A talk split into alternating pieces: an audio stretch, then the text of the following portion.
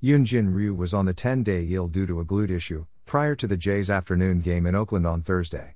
He ended up pitching five innings, giving up six hits, one walk, and striking out six. He gave up all four of Oakland's runs, with the bullpen coming in to secure the win, not giving up one hit.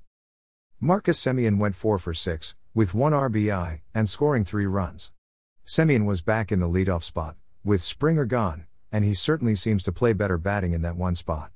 He picked up his seventh home run on the year, which puts him tied with Guerrero Jr. and Bichette for the most on the team. Randal Grichuk continues to impress Charlie Montoyo at the plate, driving in five runs on two hits. He is really playing well at the plate this year. In multiple instances this season, a pitcher has passed on the batter in front of Grichuk, and he has made them pay. He says that it is just extra motivation to help him drive in a guy. Bo Bichette also had a good day at the plate, with three hits, scoring one run, and a pair of stolen bases. Both Bo and Semien seemed to be on the bases all day.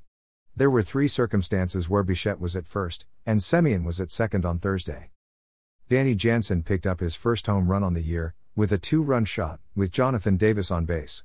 Jansen went on a 0 35 streak earlier in the season, which he ended in their series against the Braves.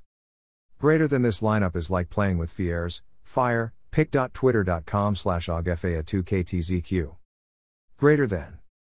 Greater than Toronto Blue Jays, at Blue Jays, May 6, 2021. With a win, the Jays have the best record that they have had all year, being two games over .500. The Jays will continue to play a team from the AL West, in the Houston Astros, starting a three game series on Friday night at 8 p.m. ET in Houston.